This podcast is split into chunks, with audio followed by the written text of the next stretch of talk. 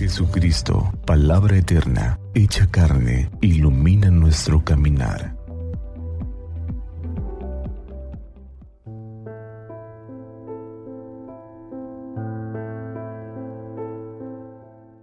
...3 de mayo del año 2023... ...fiesta en honor a la Santa Cruz... ...del Santo Evangelio según San Juan capítulo 3... ...versículos del 13 al 17... En aquel tiempo Jesús dijo a Nicodemo, Nadie ha subido al cielo, sino el Hijo del Hombre que bajó del cielo y está en el cielo. Así como Moisés levantó la serpiente en el desierto, así tiene que ser levantado el Hijo del Hombre, para que todo el que cree en Él tenga vida eterna. Porque tanto amó Dios al mundo que le entregó a su Hijo único para que todo el que cree en Él no perezca, sino que tenga vida eterna. Porque Dios no envió a su Hijo para condenar al mundo, sino para que el mundo se salvara por Él. Palabra del Señor. Gloria a ti, Señor Jesús. Que Dios bendiga nuestras vidas y nuestros trabajos. 3 de mayo, fiesta de la Santa Cruz. Hoy celebramos esta fiesta de la cruz bendita, símbolo del cristiano. La cruz no es solamente el símbolo material, sino la guía de nuestra vida.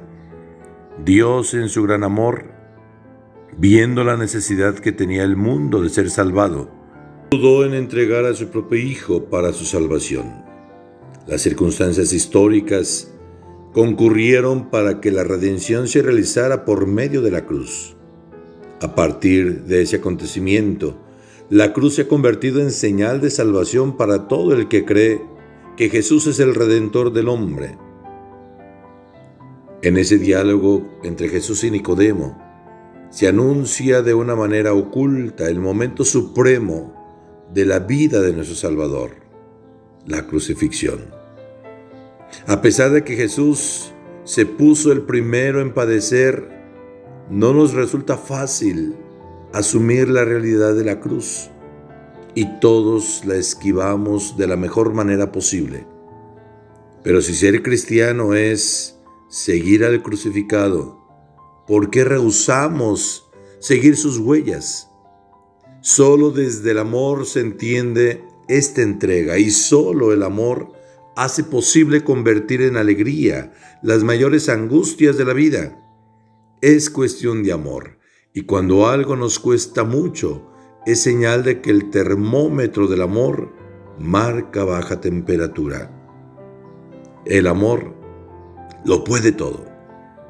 Es por esto que a los momentos difíciles de nuestra vida le, llamamos nuestra cruz. Pero también es posible poder disfrutar del dolor, del esfuerzo, del sacrificio, de la lucha diaria Pensemos en una madre de familia que es capaz de hacer hasta lo imposible por bien de sus hijos.